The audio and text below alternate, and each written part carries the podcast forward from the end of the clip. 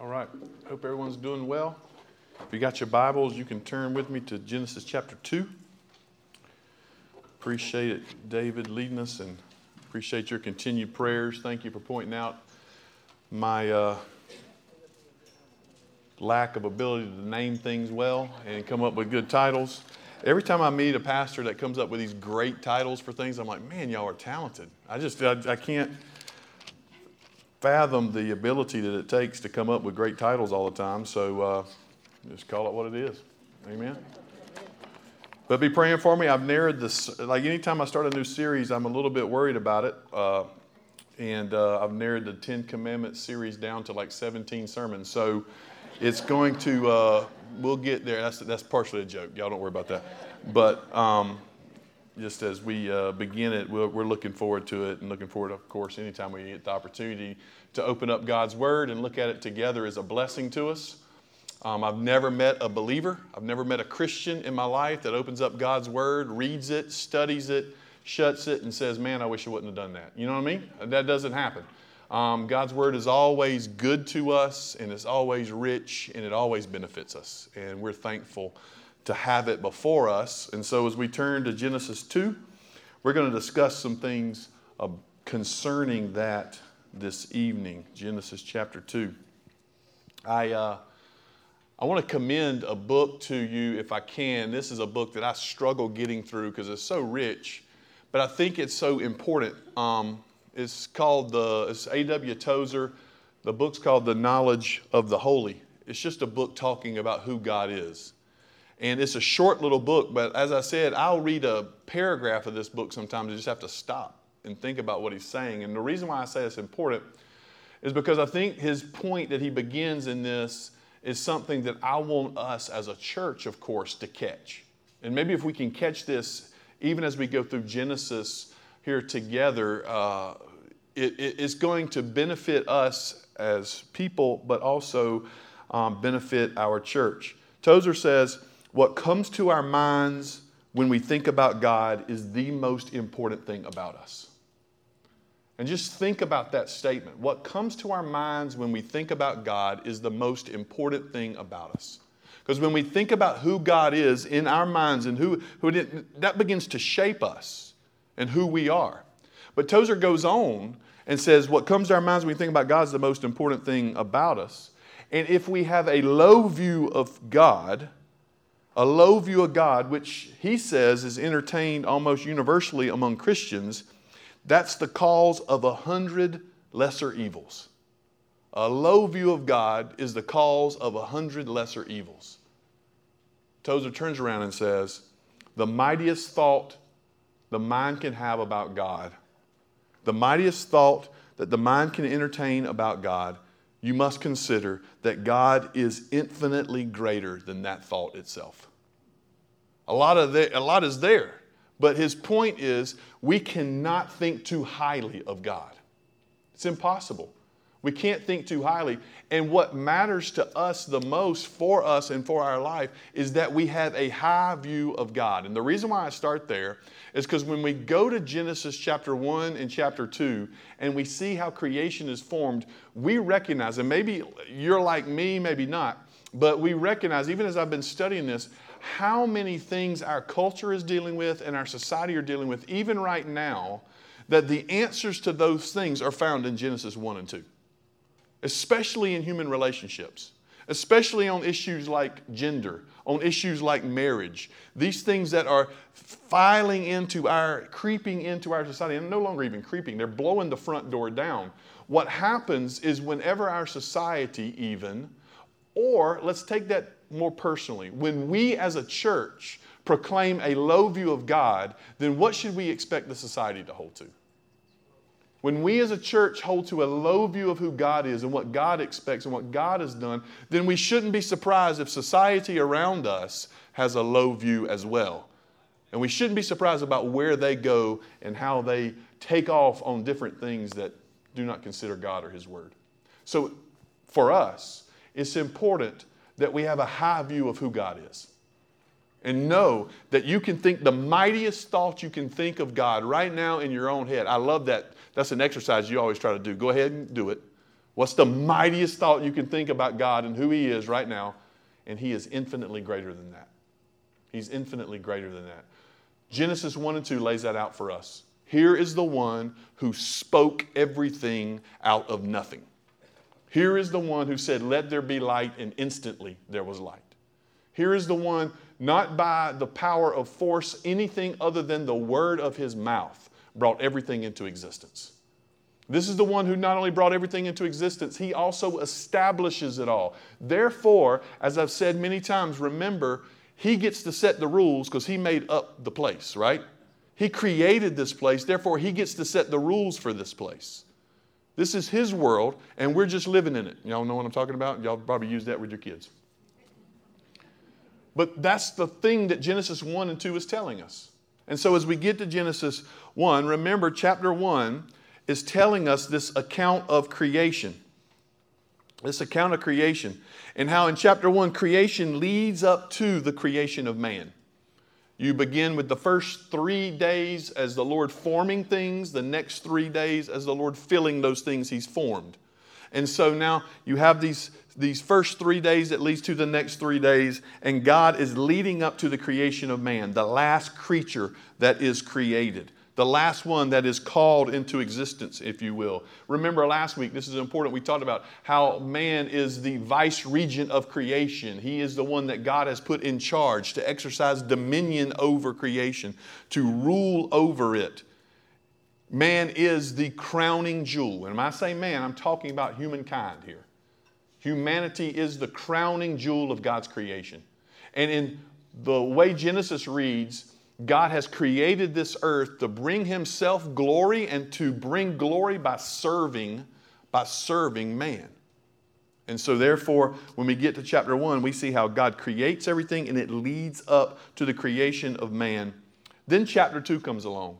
And as I've said before, uh, chapter 2 is really an elaboration or an amplification of day 6 when we have the first chapter, we see the six days laid out. Then, of course, we'll talk about the seventh one here in a little bit. But we see the six days laid out of God's creating work. And when you have that, now chapter two comes where he's going to take that sixth day and explain to us in an amplified way or a greater way how he created man and woman going to explain to us how he's done this. So, chapter 2 becomes this amplification or elaboration of day 6. Not a secondary creation, as some people have tried to argue, but an elaboration. Remember last week, was it last week or two weeks ago? Did we meet last week? I was about to say, man, time is, seems like forever ago since we met. Glad we didn't. Um, two weeks ago, we talked about this how, how uh, Chapter one is like an overview map of everything, and chapter two is pulling out like a subset and saying, let's look at this one day even greater. And so that's what we see. Whereas chapter one, creation leads up to the creation of man, chapter two begins with man as the starting point of all of human history.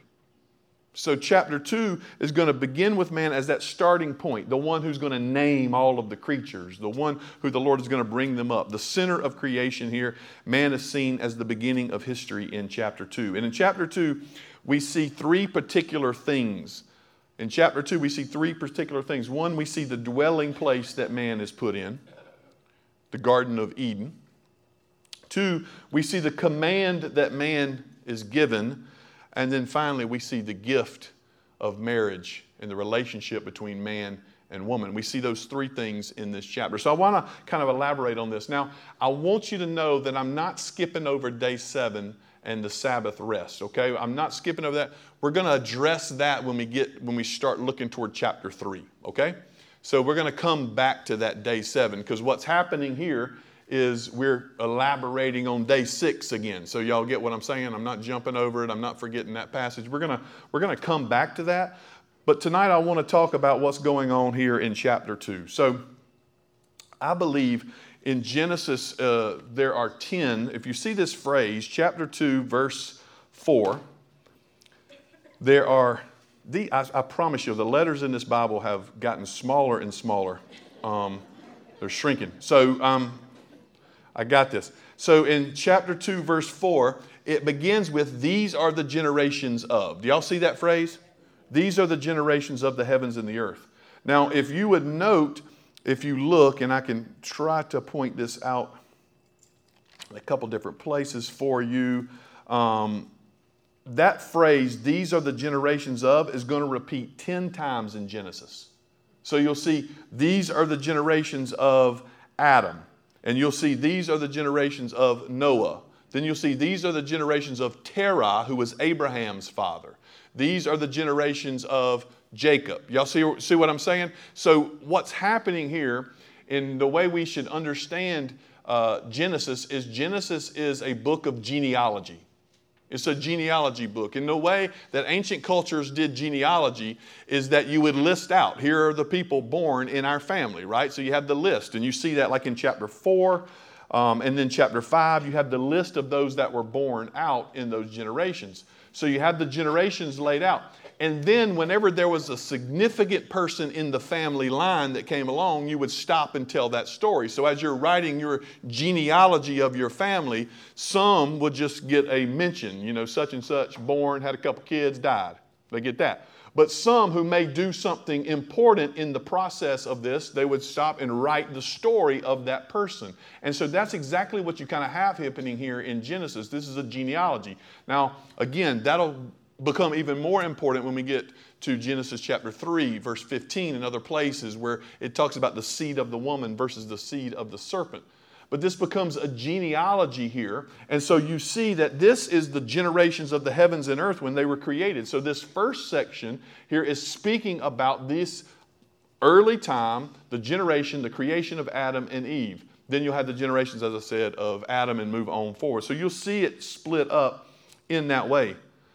Now, what happens here is he says, These are generations of the heavens and earth when they were created in the day when the Lord God made the earth and the heavens, when no bush of the field was yet in the land, and no small plant of the field had yet sprung up, for the Lord God had not caused it to rain on the land, and there was no man to work the ground, and the mist was going up from the land and was water, and watering the whole face of the ground. Then the Lord God formed the man from the dust of the ground. Now, in chapter 1, we see that the man is simply formed, just like the rest of creation. But now in chapter 2, it's telling us exactly how the man was formed by the dust of the earth. So the Lord takes the dust of the earth and forms man. And then it tells us that he breathed his very breath into him. Now, it's going to go on and tell us that he made man. He made a garden out of the ground the Lord God made to spring up every tree that is pleasant to the sight and good for food. The tree of life was in the midst of the garden, the tree of knowledge of good and evil. It's going to tell us about how rivers flowed through the garden and out of the garden.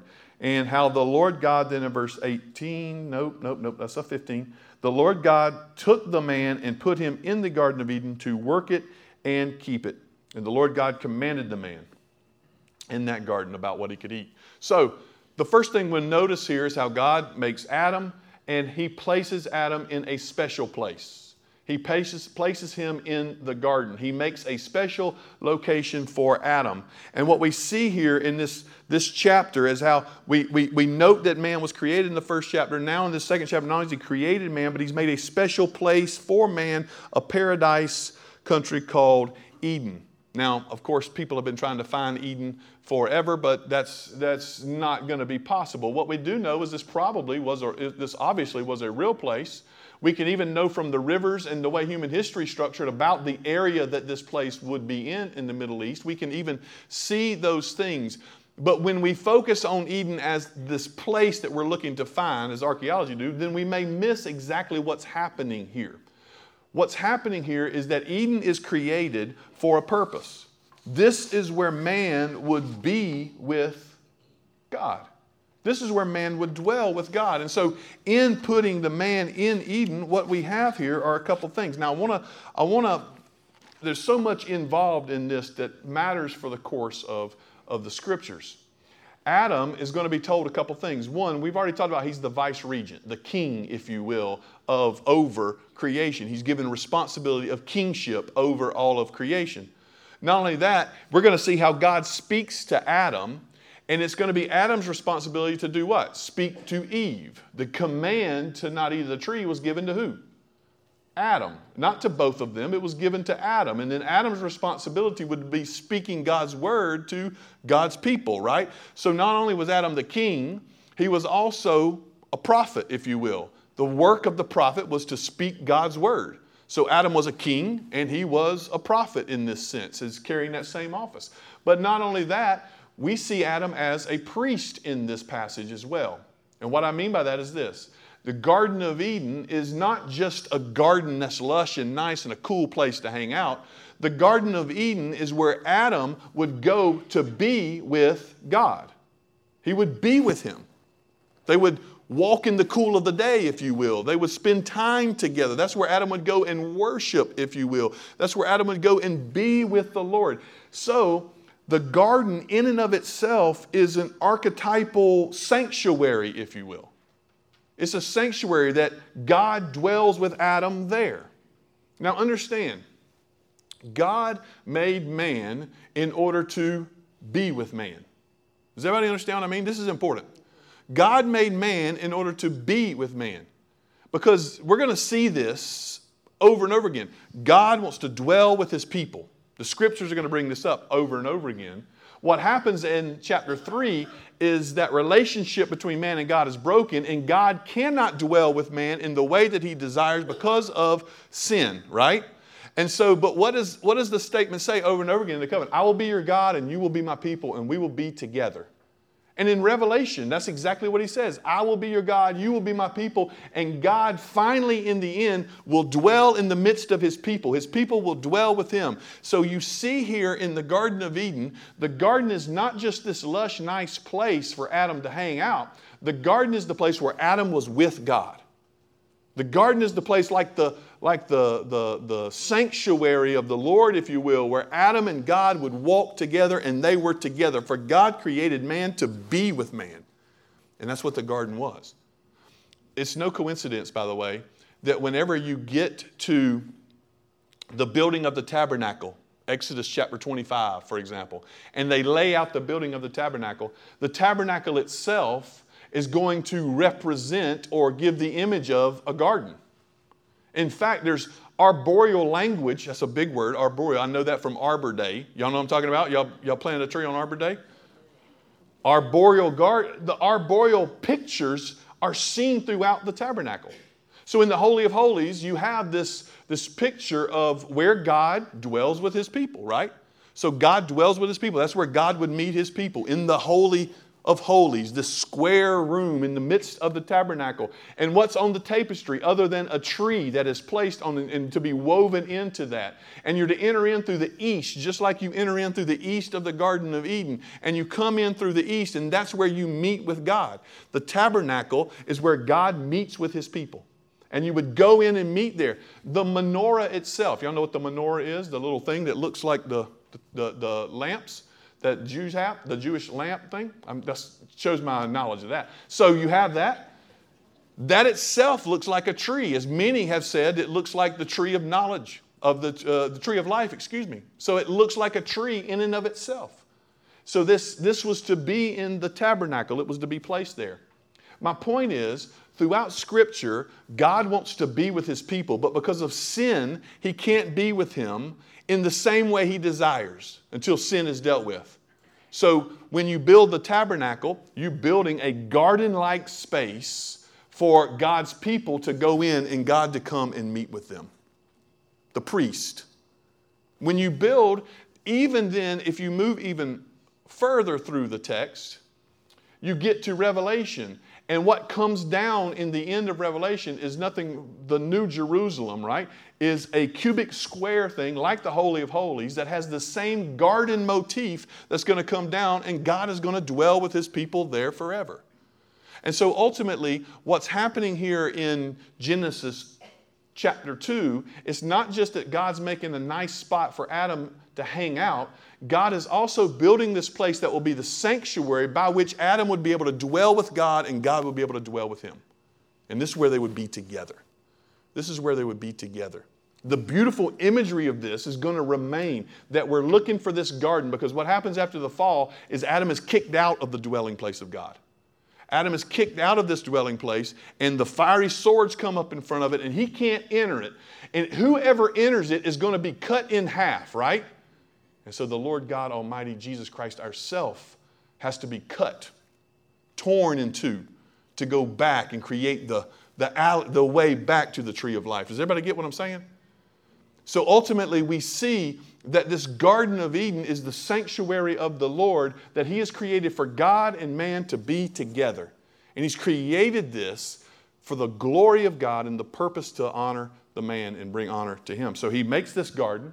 And in the garden, He says every tree is beautiful, everything is good to eat. There are no prohibitions by which uh, Adam has that he cannot eat, right? You can eat of any of the trees except for one.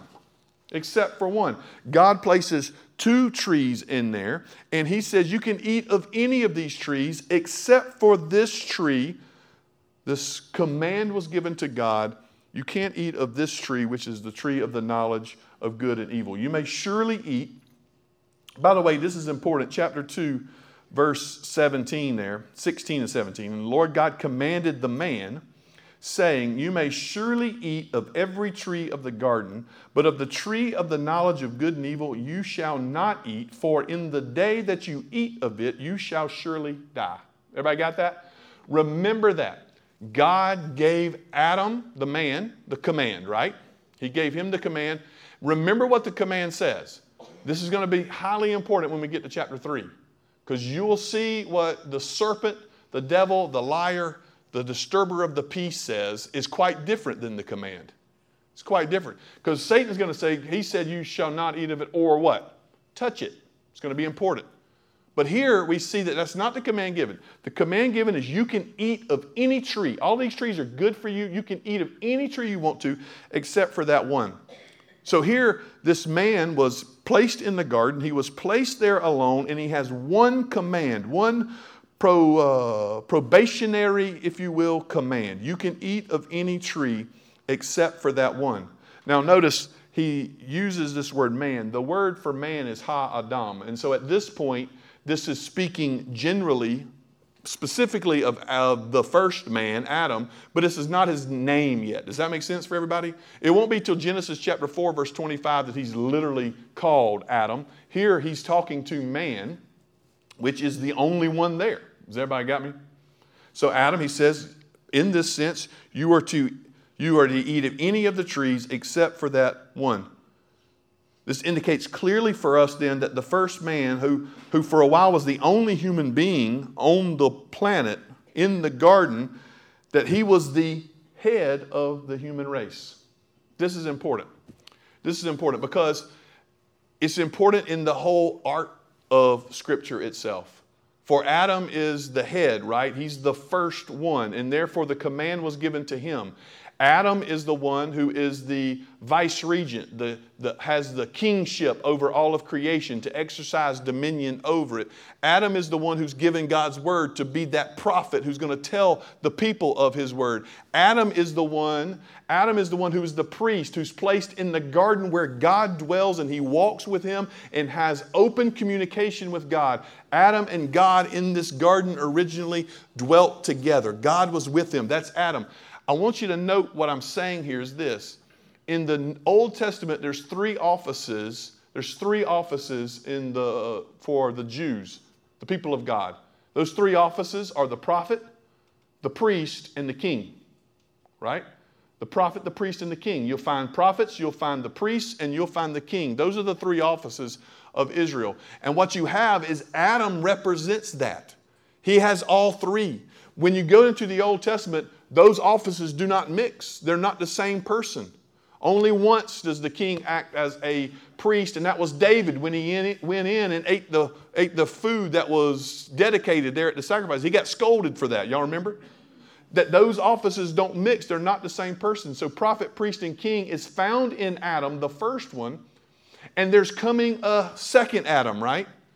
And what Christ will be for us is the prophet, the one who speaks God's word to us, who is the word. He's not just speaking the word, he is the word. He's the priest who doesn't just offer the sacrifice for us, he is the sacrifice himself. And he's the king who doesn't just come to rule, but he serves and bring kingship.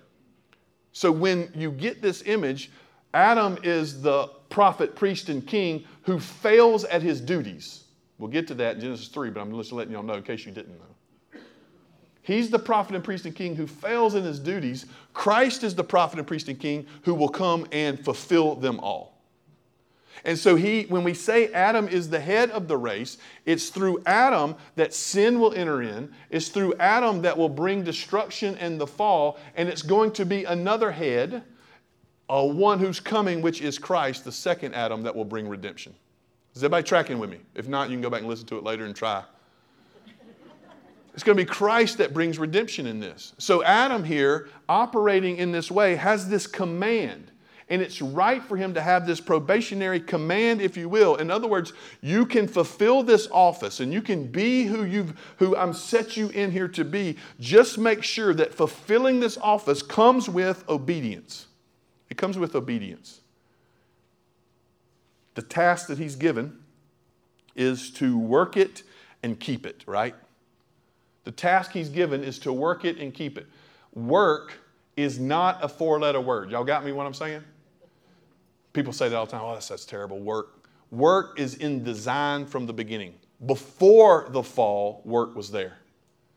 And whenever, and you know this if you've had the ability or the opportunity in your life to do what you love to do, the work that you love to do, you know how fulfilling that is, right? And you know what that means to us, to fulfill us, and that work is good. We're not to be, even before the fall, work was there. Now, after the fall, work becomes more difficult, right?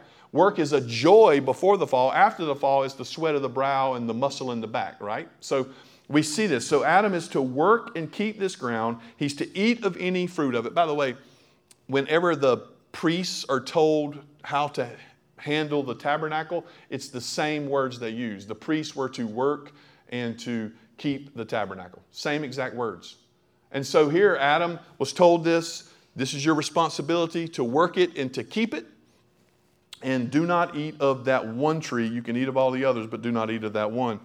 Adam was told to have subdue the earth, have dominion over it. He must do this in a twofold way then. He must cultivate it, open it up, so as to cause to come up out of it all the treasures that God has stored for man in its use of the earth that we are benefiting even from today, like amplification, you know? So he has that. But he also must watch over it, safeguard it, protect it against all evil that may threaten it. He must, in short, secure it against the service of corruption in which the whole of creation now groans. In other words, Adam was not just to work it, he was to protect it from evil. When the serpent enters in to the garden, Adam's responsibility with that serpent is not to listen to it, but to take it, crush it, and kick it out. Does that make sense? That was his role, that was his responsibility.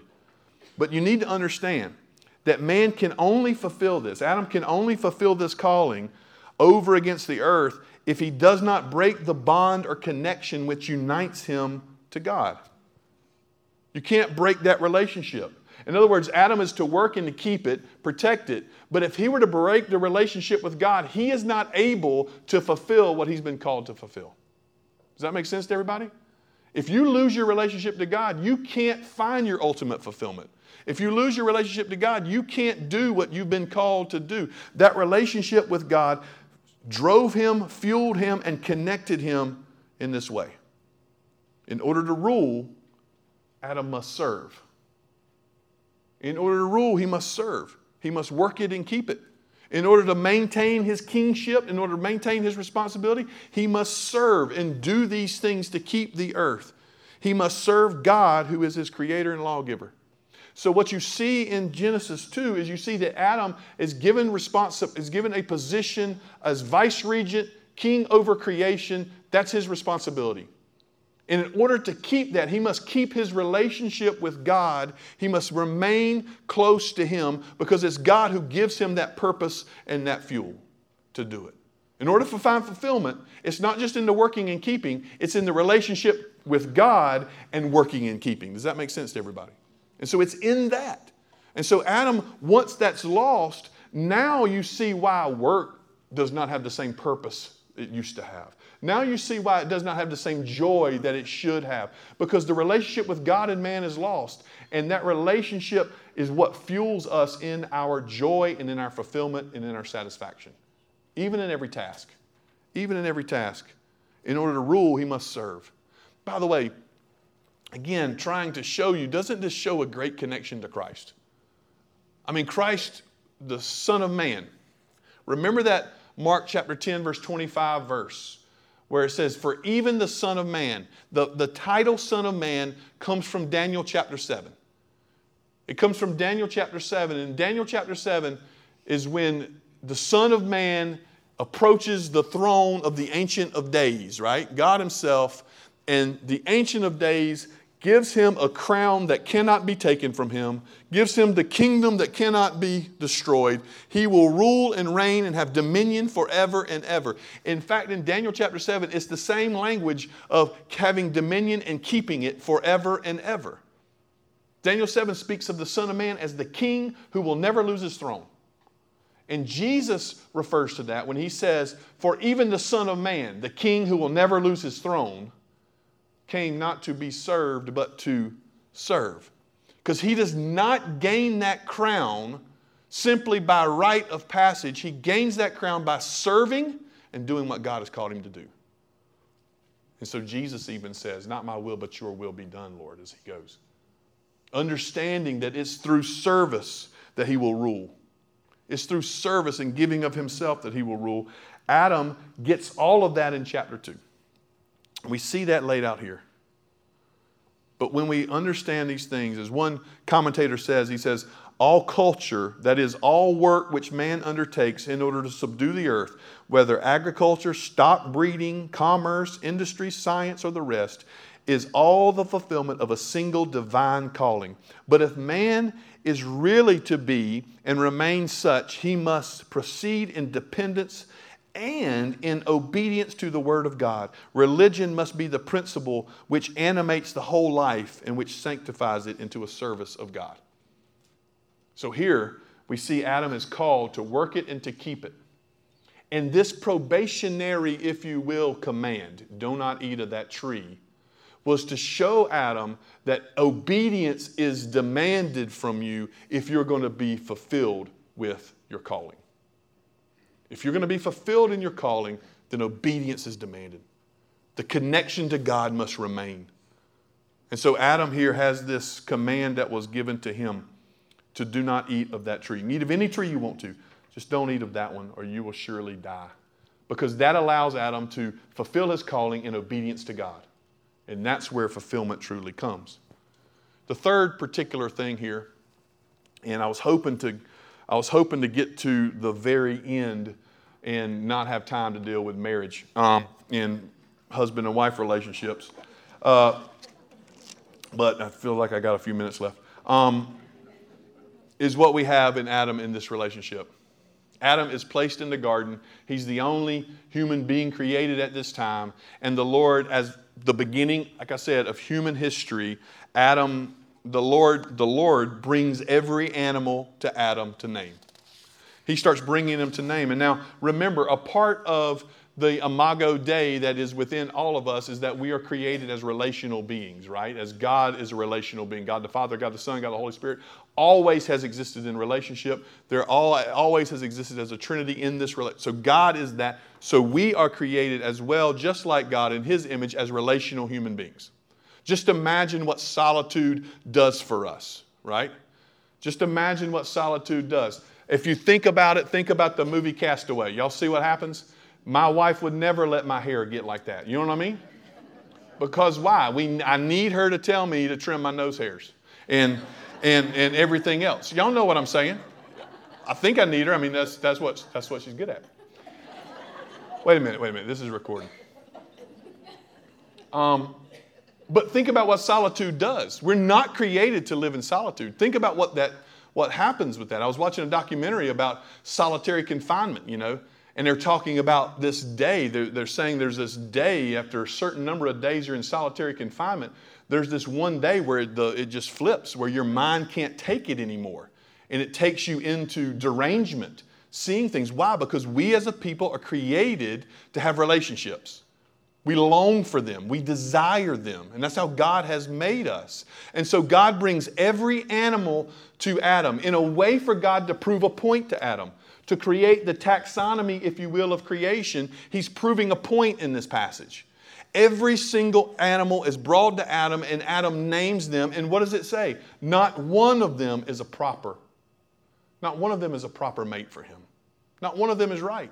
And so that purpose not only shows Adam at the beginning of human history, but it also demonstrates that the relationship we long for cannot be found in just the creation itself.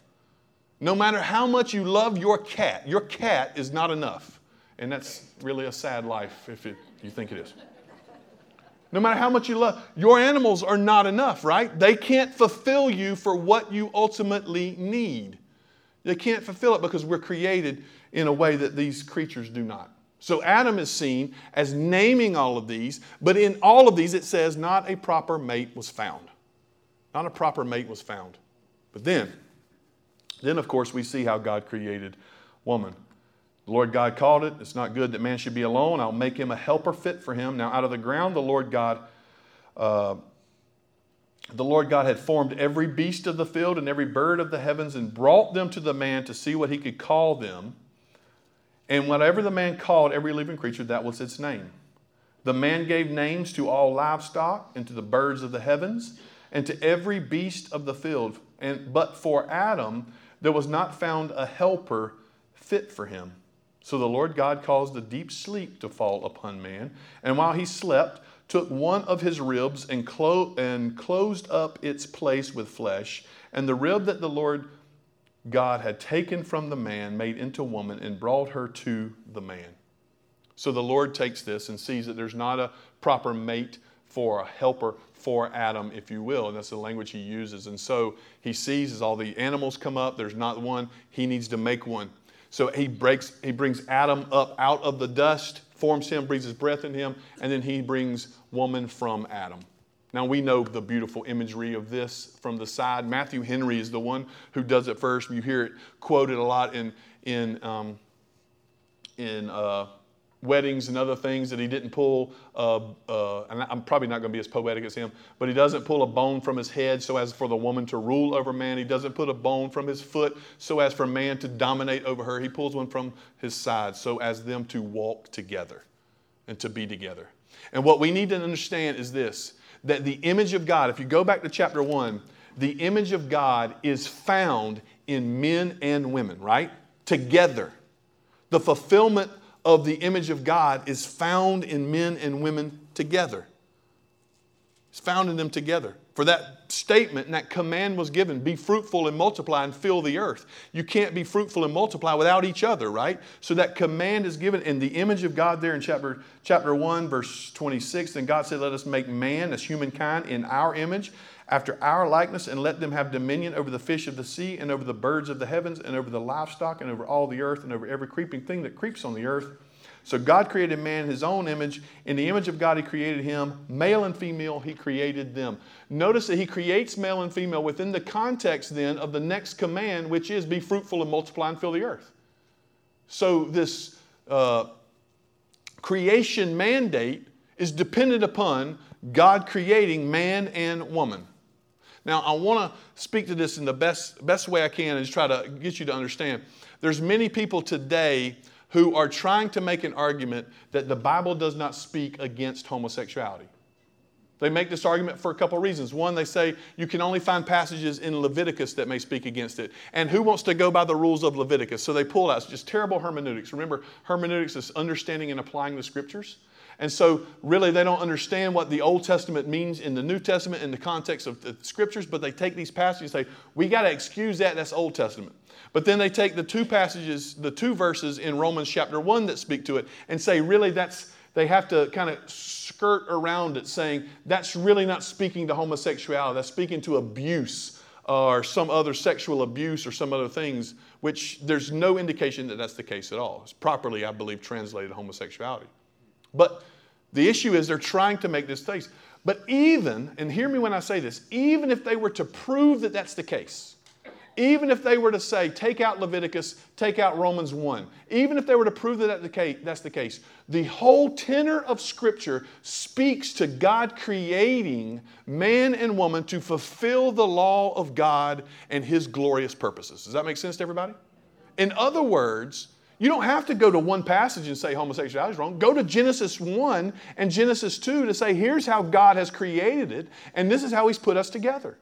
And we together fulfill the creation mandate. We together are showing the image of God. Man is created, woman is created from Him, free and clear, by the way.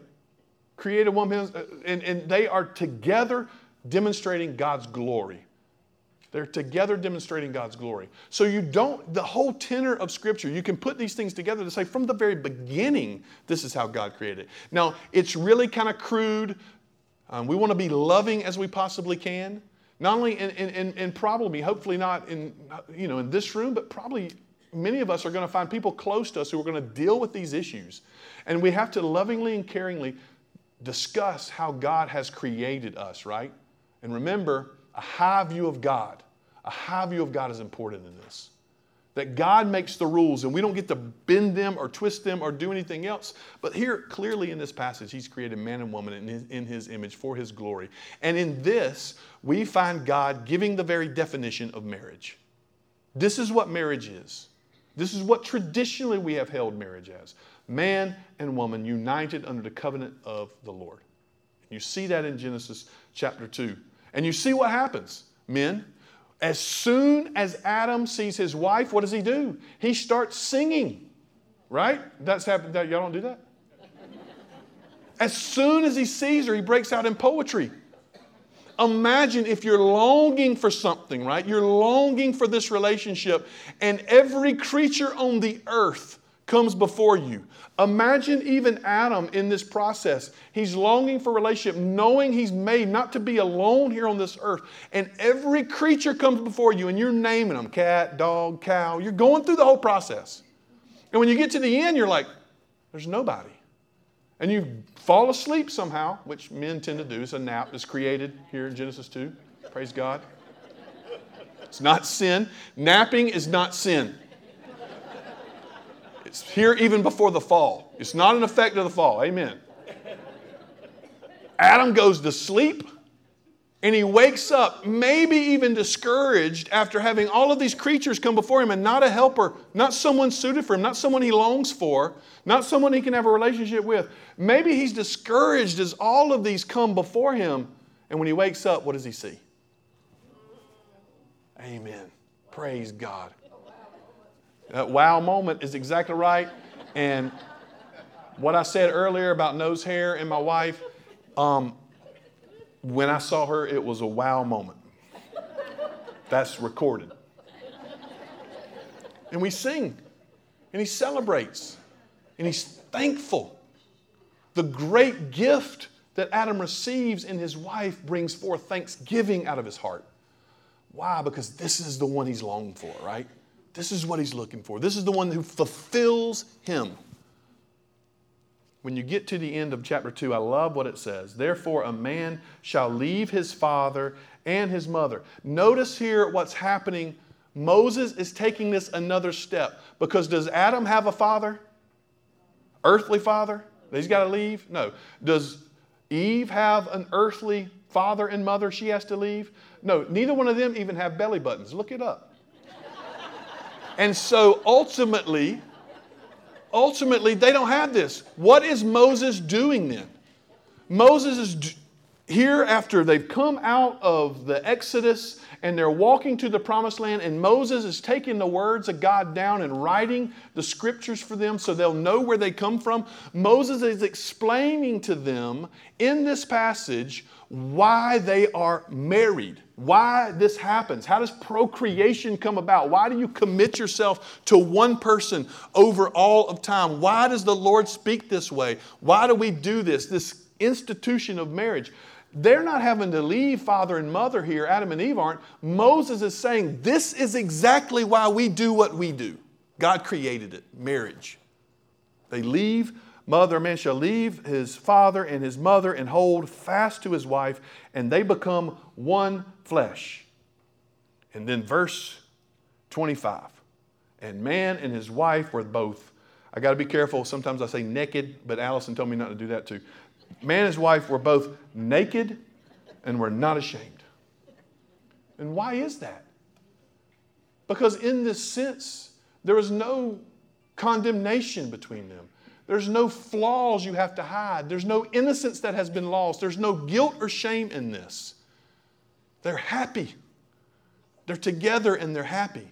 At the end of Genesis chapter 2, you find what is meant by perfect peace. Adam is working the ground and keeping it. There is perfect peace between man and the earth. He's doing it and it's his joy and he's fulfilled. Adam has a wife and they are naked and they are happy. There is peace between them, right? It is bliss, it is joy. They have it. There's peace there. And Adam is dwelling with God in his garden, and they're walking together in the cool of the day, and he is keeping the commands, if you the command, if you will. He's showing his obedience every single day. Every time he chooses, as he goes into that garden to eat the fruit of all these other trees and all this other stuff God provides, he is demonstrating his obedience to God by not eating the fruit of that tree. And Adam was in perfect harmony with the Lord, at perfect peace with him. They were together dwelling together in the garden, worshiping together in the garden, enjoying each other, God and man, perfect peace. Man and the earth, perfect peace. Man and woman, perfect peace. At the end of chapter 2, it was everything was right. Everything was right. And then chapter 3 comes, and the great disturber of God's peace comes in. And this is where catastrophe happens. This is where catastrophe happens. I believe as we see Genesis chapter 2, verses 1 through 4, that Sabbath, rest, and peace, those two words go together, right? That God created this earth, He put Adam and Eve in it to dwell with them and be with them for there to be perpetual rest. That rest does not equal in this passage. He gets a nap, but it doesn't equal doing nothing. It's not idleness, it's work. But that work brings peace to him. His joy of spending time with his wife, that brings peace to him. It's the joy of walking with the Lord and meeting with him and talking with him. That brings peace to him, right?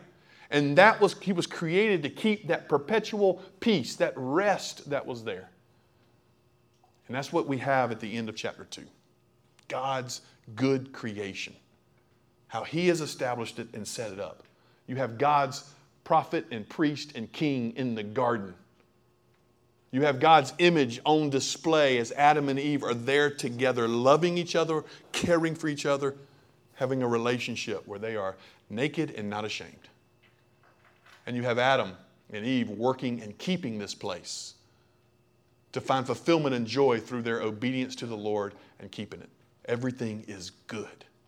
Everything is good.